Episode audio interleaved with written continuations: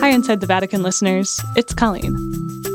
We've been talking about the Vatican's report on former Cardinal Theodore McCarrick for a few weeks now. And whenever you're talking about abuse, the most important voice to hear is that of the survivors. So this week, we're talking with Juan Carlos Cruz. Juan Carlos was sexually abused as a child by one of Chile's most infamous abuser priests, Fernando Karadima. And ever since going public with his story, he's been a tireless advocate for abuse survivors and for greater accountability in the church. Juan Carlos also has the Pope's ear on the abuse crisis. In 2018, when Francis went to Chile, he was asked about Karadima's abuse and the bishop's cover up. Francis dismissed them out of hand and called their accusations calumny. But soon after, the Pope sent investigators to look into the Karadima case, and they came back with a 2,600 page report saying that Juan Carlos and his friends had been telling the truth. Pope Francis apologized to them, and the two have had a good relationship ever since. So, this week, we're talking to Juan Carlos about the McCarrick report and the reforms that he thinks need to happen next.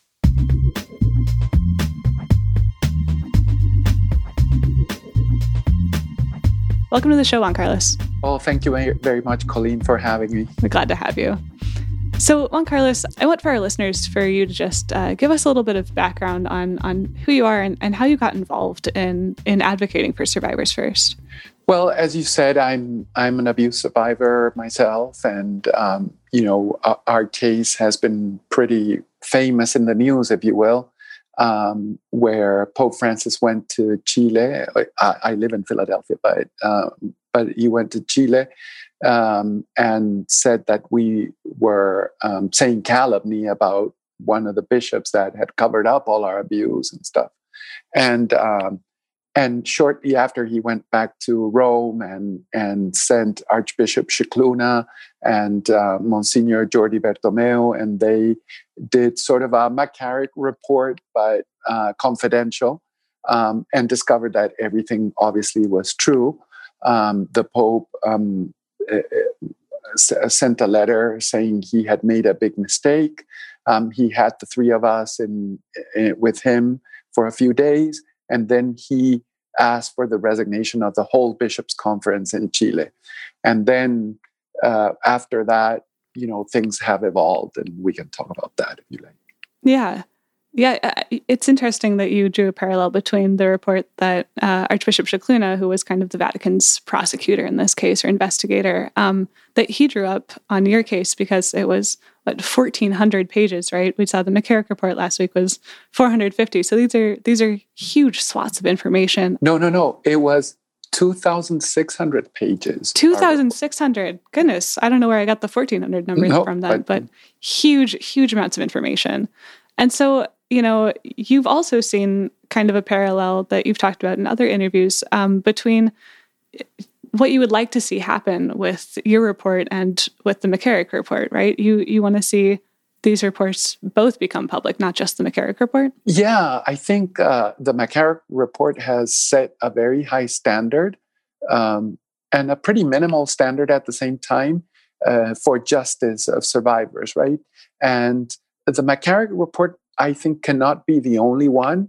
I think it needs to be what survivors get from now on. It can't be just, I know it takes time, I know it takes resources, but I think survivors deserve it um, and justice deserves it.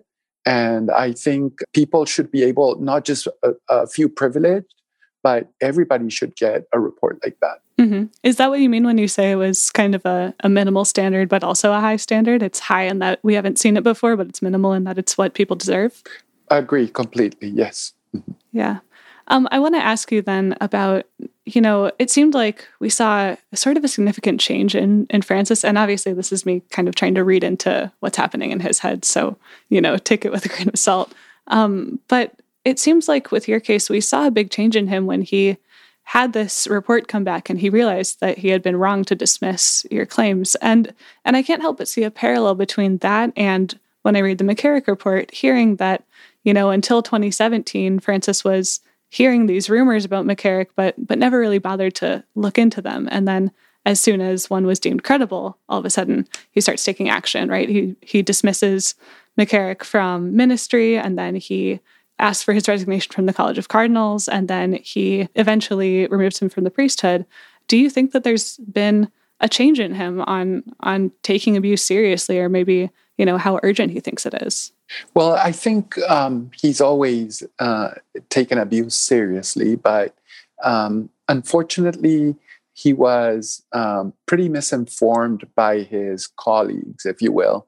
And that is very frustrating because, in our case, I know the cardinal in Chile, who was his friend and whom he trusted, uh, lied to him through, I mean, in every single possible way you can imagine. Um, and, and, so I, I feel that that Pope Francis has done a lot, um, especially since I've known him. Um, he's done Vos Estis Lux Mundi. He's um, he's uh, eliminated the pontifical secret. So, Juan Carlos, let's um let's talk about some of those changes that Pope Francis has made. You know, there have been so many since 2018. It kind of feels like they they happened really fast. Um, you know, there we saw Vos Estis Lux Mundi, which was uh, a change in church law that set in place a, a structure for bishops to be investigating each other and kind of set in place a system where you could report one bishop to another bishop, which is still this question of auto policing, right? Um, but I think it also called for more lay folks to be involved. Um, I'm wondering, you know, what other what other changes that the Pope has made or that you know have been made in the U.S. Church uh, have you seen that you've thought would be useful? Well, I think um, what you just said is is right, but we need to implement it very well to me, the lack of collaboration of bishops who uh, say yes in front of Pope Francis and yet uh, do nothing in their places where they should be doing. Again, not everybody, but many. But there's so many bishops, and I saw this at the summit that um, go to Pope Francis and um, they say, oh, yes, Pope Francis, absolutely, this is what needs to be done. And then they go back to the curia or they go back to their diocese and they it, it remains the same no change no nothing. I'm not saying that that's everybody but there's a high percentage of that and it's very frustrating. You would think pope francis can do it all and can do it and he can't because he needs the collaboration of, of these people who are not willing to do it Right. I mean, we even saw, you know, with the McCarrick report, it was really mm-hmm. delayed, and we we found out that Francis faced a lot of internal resistance to even releasing it. And so I think that's a really legitimate fear that you speak about. That you know, not only in the case of the abuse summit in February 2019, when the Pope brought all of the world's bishops together to try to get them on the same page about abuse and brought them in to listen to survivors, but also after this report, right, that they would go back to being less transparent, that they would go back to being so secretive. I, I think that that's a fear that a lot of us are going to be looking to see what, what happens next with this. But Colleen, to his credit, he did release it. And those, those who were blaming Francis of this, of that, like for example, Archbishop Vigano, who has auto proclaimed himself the United States Pope or something like that. It's very frustrating. And these followers of Vigano, these bishops, the one in Tyler, the one here, the one there, uh, where are they now? Have they said sorry for having insulted the Pope uh, and gone with Vigano's cowardly um, allegations? These were people who, like Vigano, for example, he was here in the middle of the worst of the crisis. Did he do anything? No. And now that survivors are useful to further their agenda, they pick up survivors. But if survivors um, are not useful anymore, they'll pick up something else. And so I hate that they use survivors as pawns or props. I hate it. And it's very evident what they're doing. So let's talk about Vigano since you brought him up. You're right. He used abuse claims to try to undermine Francis because he doesn't like him for for whatever reason. And we saw a group of US bishops, I think about 12 of them, come out in support of Vigano. And so that is an open question. You know, we found out in this report that Vigano was actually told by the Vatican to investigate an abuse claim in 2012, and he didn't do it. And uh, yet, in his his letter that kind of sparked the McCarrick report as the Vatican's response to it, he claimed that you know he was kind of the only saint in the Vatican, right? He was the only one who was actually taking this seriously and actually saw McCarrick for who he was. I, I, I think Vigano needs to put away his um, halo and step down from his soapbox and acknowledge that he is wrong. And um, he is not only wrong in that, but he's exacerbating these conspiracy theories and stuff. But I, I, let's not veer to polit- politics. But but in terms of what happens with survivors, I mean, um, he fuels situations with survivors and uses them. And these bishops that should be doing more seriously for survivors and being in lockstep with what Francis is trying to do, they stir away from that, following, like I said, this auto-proclaimed uh, United States Pope, and and it's just very frustrating because now survivors are important, but when he was here, they weren't.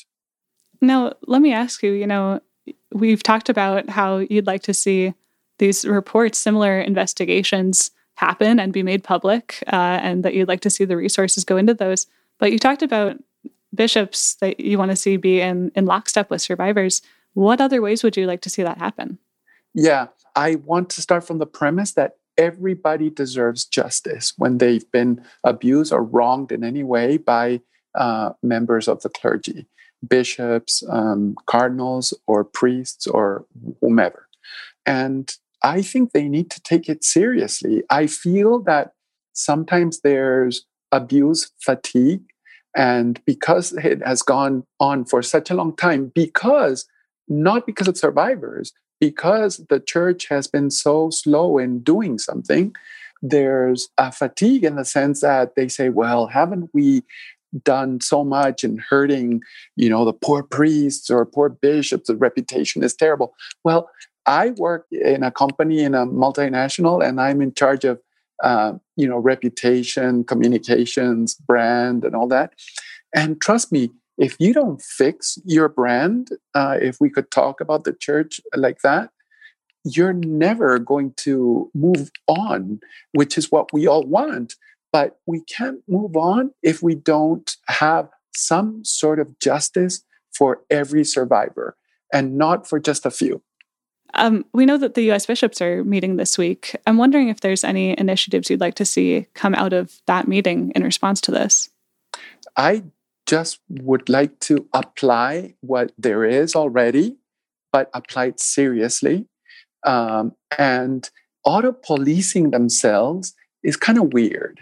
Uh, to me, that uh, uh, that always seems strange. I mean, because you saw in the McCarrick report. I mean, how is Theodore McCarrick? And he got these glowing letters from bishops that knew him and had even seen uh, reprehensible behaviors. Let's say that's what they call it, but it's criminal behavior. And they did nothing. They just wrote glowing reviews about this man. And so auto policing I don't know if I trust it. Yeah, you're certainly not the only one who who feels that way. Yeah, we need we need to find ways where there's a task force, uh, independent uh, boards of more women, more lay people, more smart people that know what survivors go through, survivors, you know, that type of thing. Because uh, when you auto police yourself, you're lax on certain things that you don't want to hurt a friend or you might be you know so i think it's important that that we take what we have seriously but that we implement them in smart ways so we're credible and so we find justice for survivors and so we repair the very damaged reputation that the church has look i am catholic you know i'm i'm no saint of course but but but I who is but but I I I love my my faith. I'm Mary, for example, for me is just such a critical aspect of my journey towards the Lord, if you will. I've remained Catholic through thick and thin, um, and I do want this church to to um, heal, uh, but there cannot be healing if there's no justice. And some people say, well, these people want revenge. No, no, no one wants revenge. people want justice. And that is really important. It's like this this typical example that we always give, you know, the, you have cancer in, in one part of your body, they take it out, but you have to have chemo uh, or other treatments to rid yourself of, of the whole cancer from everywhere, right? Um, and we're not doing that in many cases. So that's really important.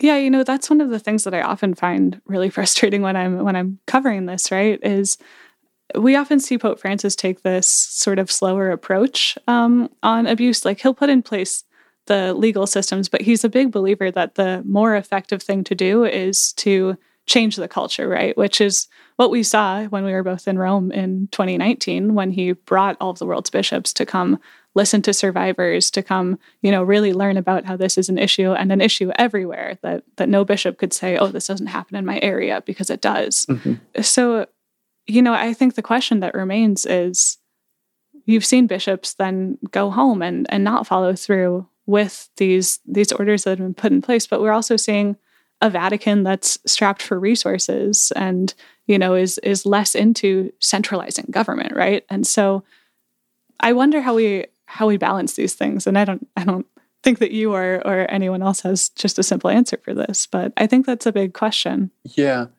I don't have the solution, Colleen. And you're right. I do believe Pope Francis has a way of let's change culture. Let's, you know, I'll provide everything, but you know he can't work alone right uh, because he can't be everywhere at every single time and he's got the weight of the world in his shoulders too i mean abuse is is a horrible issue but there's other issues that he needs to be involved so it falls on these collaborators that should be helping him do it and that's where you know things go weird, if you will. Some do it, some don't. Right. And it seems it seems unlikely that we would see, you know, something like what happened with the Chilean bishops, where he brought them all to Rome and and they all resigned, right? Like even then, we still haven't seen a lot of those resignations be accepted. I think they're still going through a process of trying to like weed out who the bad ones were. Um, That's right. Yeah, and That's it's right. like, can you do that with with the whole world's